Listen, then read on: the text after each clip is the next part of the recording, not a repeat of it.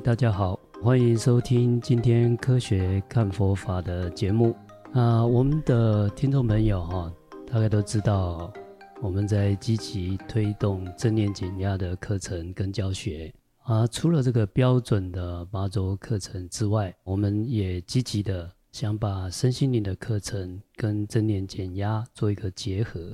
那我们今天非常高兴可以邀请到一位。咖啡达人郑平老师来跟我们一起聊一聊，我们怎么把咖啡的饮食变成一个正念的饮食，把它结合成正念咖啡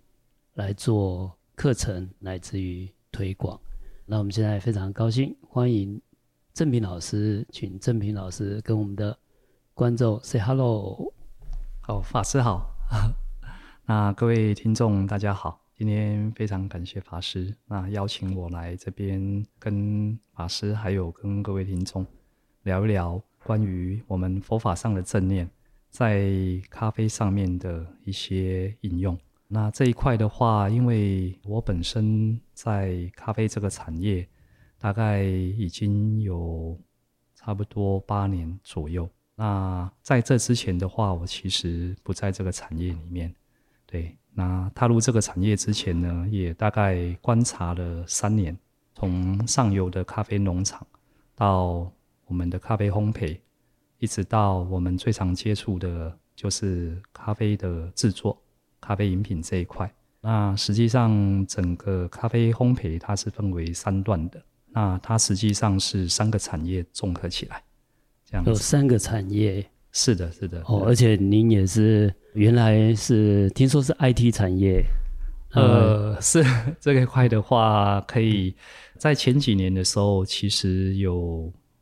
大概两年半到三年左右，在从事我们的 IT 产业，它是做供应链的一个管理，那是关于有害物质管理这一块。啊，那当时的客户主要都是上市上柜的公司，比如说光宝电子，光宝电子下面有将近八个 BU，就是八个事业群。那其中它后面有一个事业群，就是汽车电子。当时是我进了这个产业之后，再去投入，从前期的导入，一直到它整个供应链的管理系统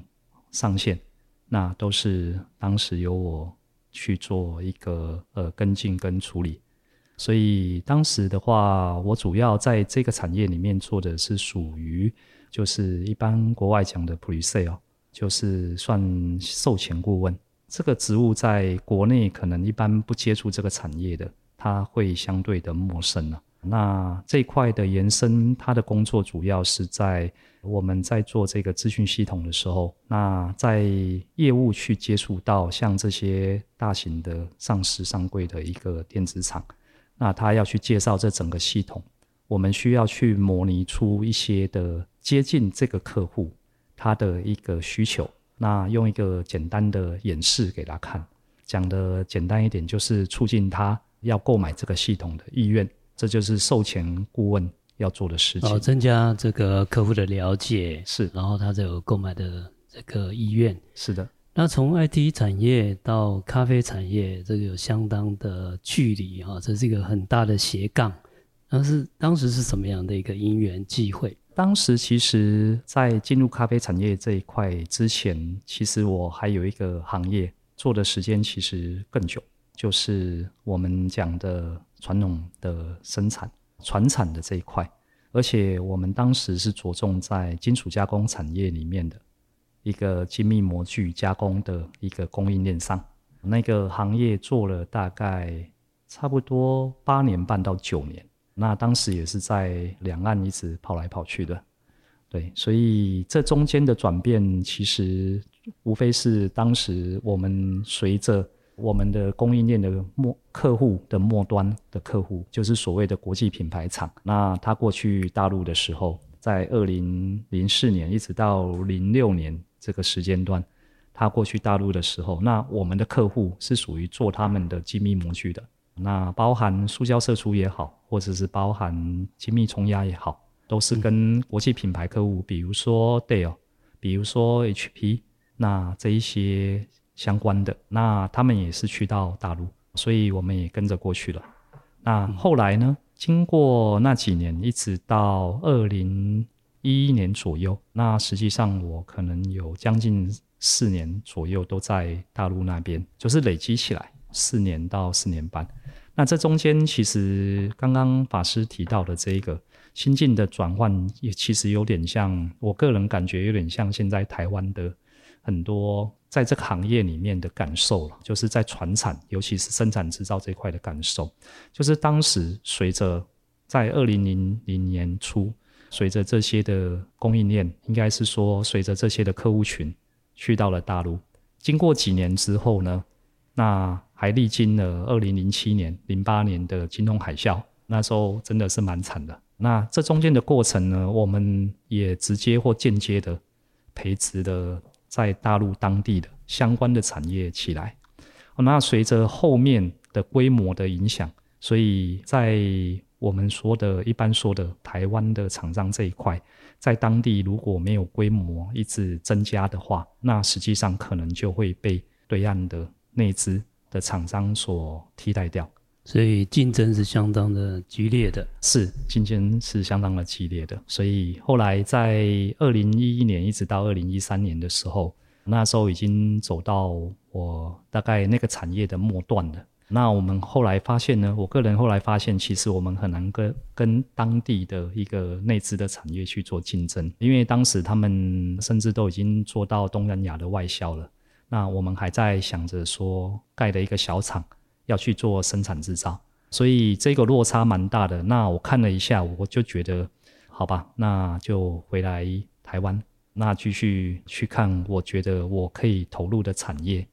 然后那时候呢，刚好那在那几年，也就是从二零最早我接触咖啡是在二零零九年。然后一从二零一一年一直看到二零一三年，算是对二零一零年一直到二零一三年的年头，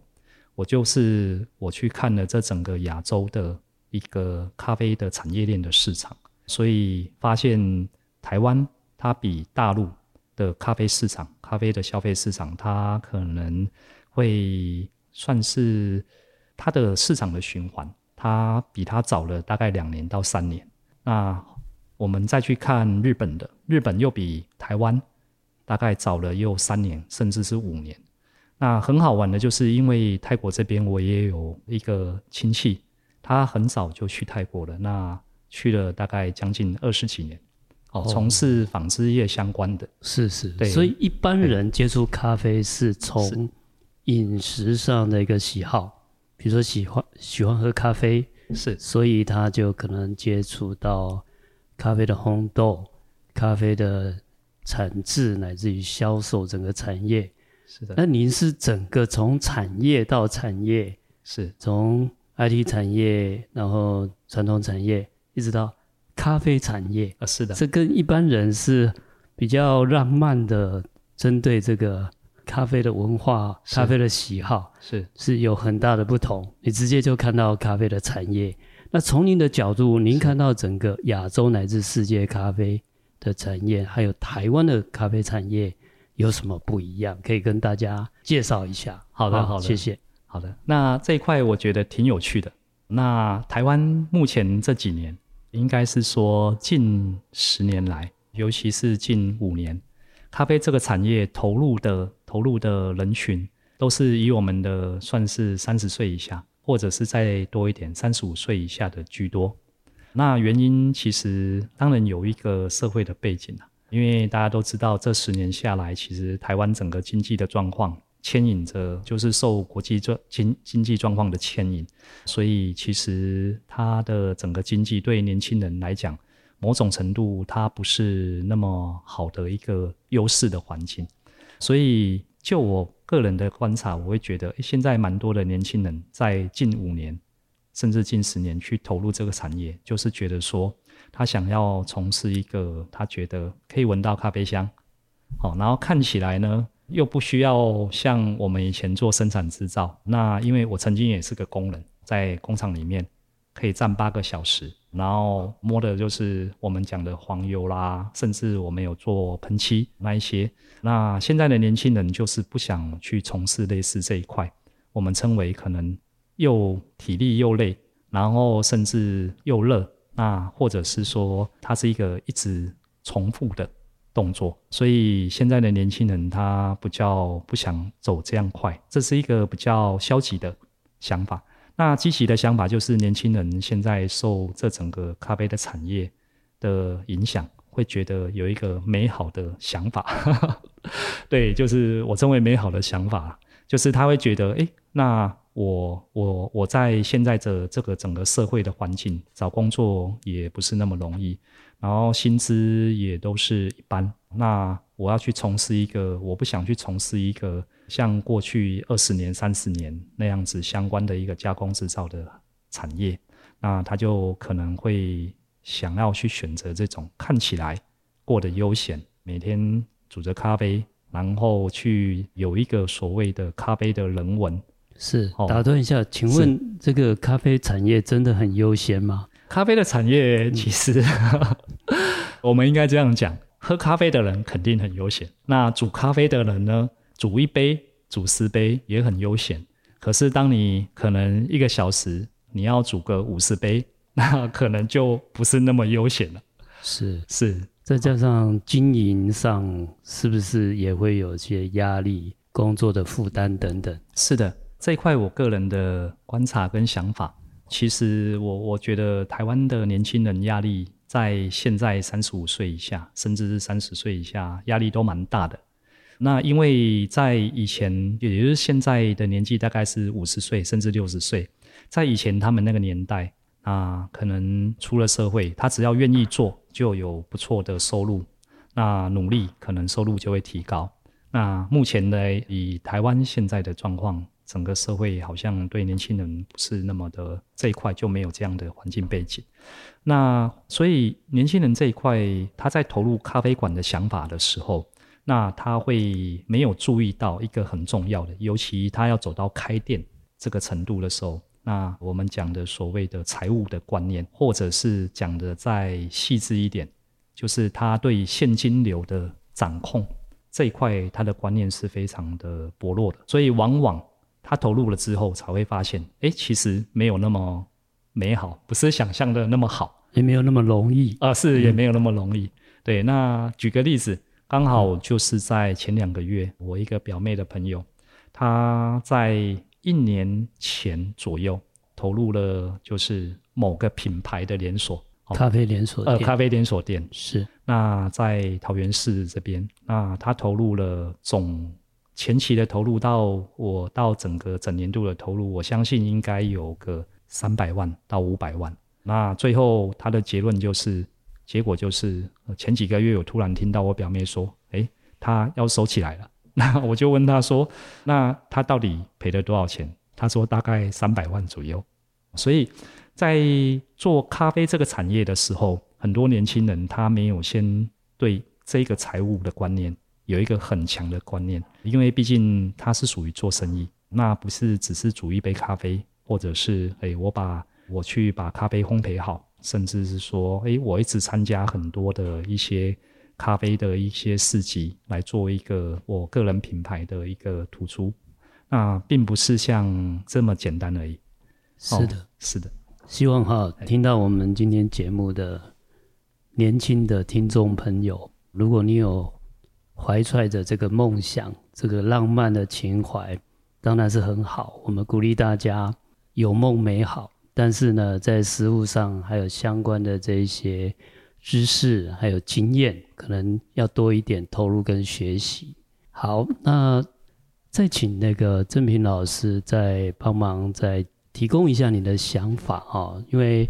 我们这个正念减压的课程里面，像一开始的第一周课程就有正念饮食，所以我们会喝水，那我们会吃这个葡萄干。希望说我们在日常生活啊，就是这么简单的饮食的动作，都能够把我们的觉知用在上面，都能够保持一个正念的觉知。那这样的话，就可避免哈我们的压力一直在累累积。也可以帮助我们情绪上得到一些的疏解。那通常我们都是第一周就是喝一杯水，是的啊，所以生念住的一部分，是的啊。那如果我们把喝咖啡这件事情变成像我们的正念课程里面的，那您觉得这个用什么方式去操作，也这样达到这种可以正念饮食，还有这种觉知这样的一个效果？哦，好的。哦，法师这个提问非常的棒，因为我之前个人也去看过，然后去参加过外面的一些正念的课程。那基本上在正念饮的这一块都是正念饮水。那一般的操作方式，它会习练的方式，它会先让我们倒一杯水，那它可能是一个瓷的杯子或者是玻璃的杯子。那它倒进去以后，让我们观察这个水的颜色，那它的透透明的状况，然后再来用我们的手去握着这个杯子，感受一下这一个这个杯子的材质，它的纹理，那它的温度，那再来去闻一闻这个水的味道，那再来就是闻了以后，再慢慢的喝，喝进去我们的嘴巴里面，然后感受一下这个水的。味道跟我们鼻子闻到的香气啊，所以这一块的操作上面，我在外面还有看过一些后来的正念咖啡的一个引用或者是延伸，觉得蛮有趣的。就是我看过两位，他他们在操作上的方式或习练上的方式也是这样子的引用。那我觉得有点可惜的是，其实咖啡咖啡这一块跟我们茶的产业。其实咖啡跟茶有很类似的地方。那我们在茶里面有一个茶艺，甚至有所谓的茶禅，它都是很强调这一个每一个感官、每一个动作的一个觉察，运用我们的五官去觉察这杯茶的状态，甚至喝下去的感受。对，那我看了一下外面一般他们在做正念咖啡这一块，在操作上也是像我刚刚讲的正念饮水。那可是这种做法会让我们的一个学员跟我自己在操作也一样，就是从看这个咖啡或水，然后到触碰这一个茶杯，再去闻它，再去喝它，再去感受它。那其实中间这整个练习下来，它其实有点只是像把杯子里面的这一个液体从水换成咖啡，把开水换成咖啡。对对对对对。然后或许啦，有参加过正念的课程的人，那他就会觉得，哎，其实操作上是一样的。那所以这样子的一个操作方式，其实并没有办法让我们实际上的正念，就是法师刚刚讲的，我们的生念住这一块，达到一个很大的效益。因为生念住，在我个人的理解上面，它其实就是要让我们在习练的过程中，运用我们的五官，或者是我们讲的五感，好了，就是我们的整个感官作用，视觉、听觉、味觉、嗅觉等等。是的，可以在专注，提升他的专注力，在某一个感官上面的应用。那可是，如果是一个刚刚那样子的操作，一个喝水的过程，一个喝咖啡的过程。它中间的停顿其实会拉得很长，那在这个很长的过程中，其实包含我个人一样，那在这个停顿的过程中，很容易思绪飞扬。这个时候思绪一飞扬的时候，念头一直转的时候，很容易就会那个专注力没有回到，没有回到我们的，比如说鼻子上，没有回到我们的手上，那这个时候专注力其实就很难去达到。我们生念住想要达到的一个给学员的效益，所以在某一期的正念的课程中，我我个人是偏向比较科学的方式了，就是我会去实验一些做法，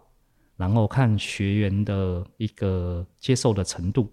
跟他们得到的一个效益做一个交流。所以我的正念咖啡就是那一期我就操作了一个正念咖啡。用了一个还蛮特别的方法，只有喝吗？还是说还有呃去闻它？呃，都有。因为咖啡的这个浓郁的香味，是的，它的味味觉都比一般我们正念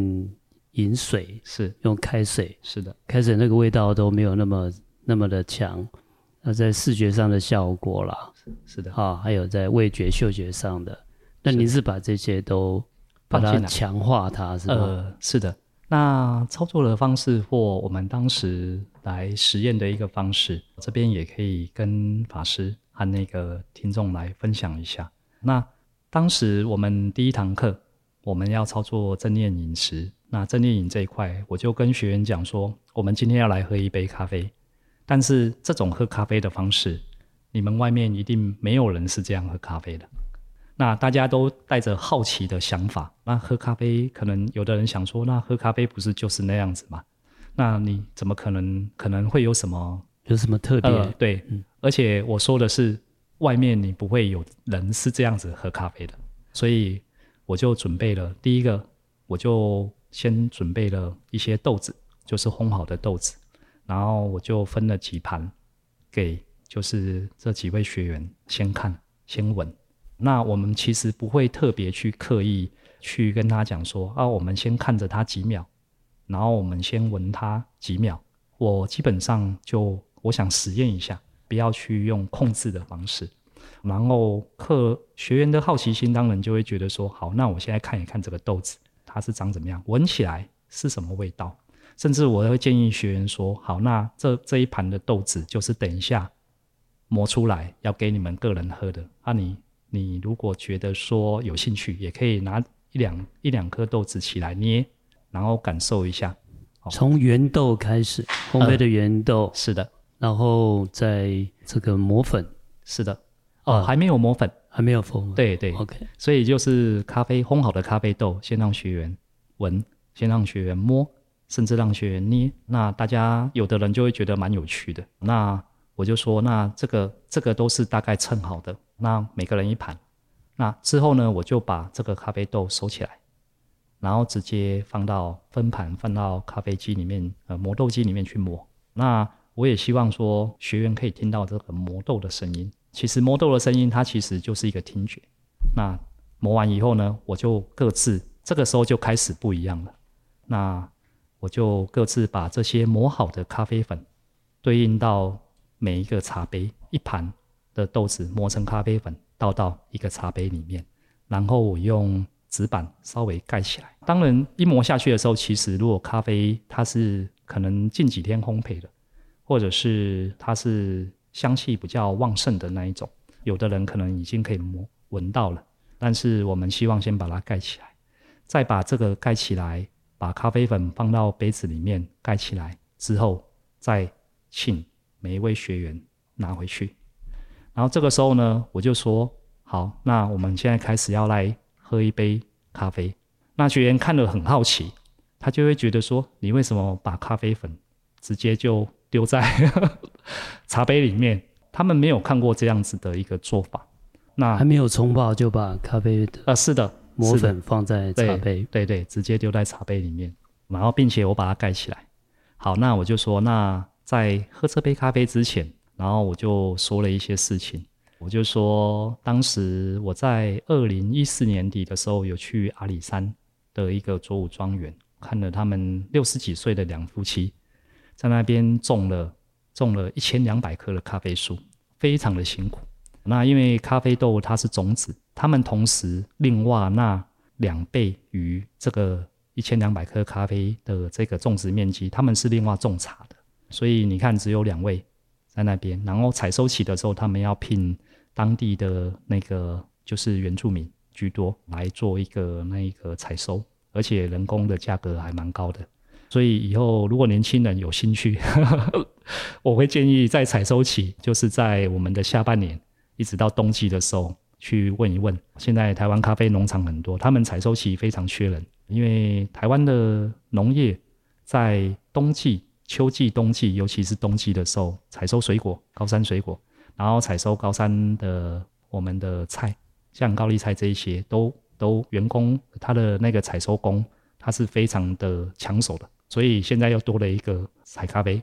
哦，哦，都是非常缺工的。是是是，那我就大概跟他们聊了这个事情。所以咖啡我们喝的是它的种子，一棵树的种子。所以大家可以先在面前的这杯咖啡已经磨好粉，放在茶杯里面，先打开来，大家先看一看它粉的颜色。那它是浅烘的呢？中烘的呢？深烘的呢？还是你觉得它是浅色或深色？那我就看了几位学员，其实也蛮有趣的，就很认真的在那边看。那看完以后，我就说，看完你们自己可以再闻一闻，这个磨开之后的这个香气，跟刚刚豆子的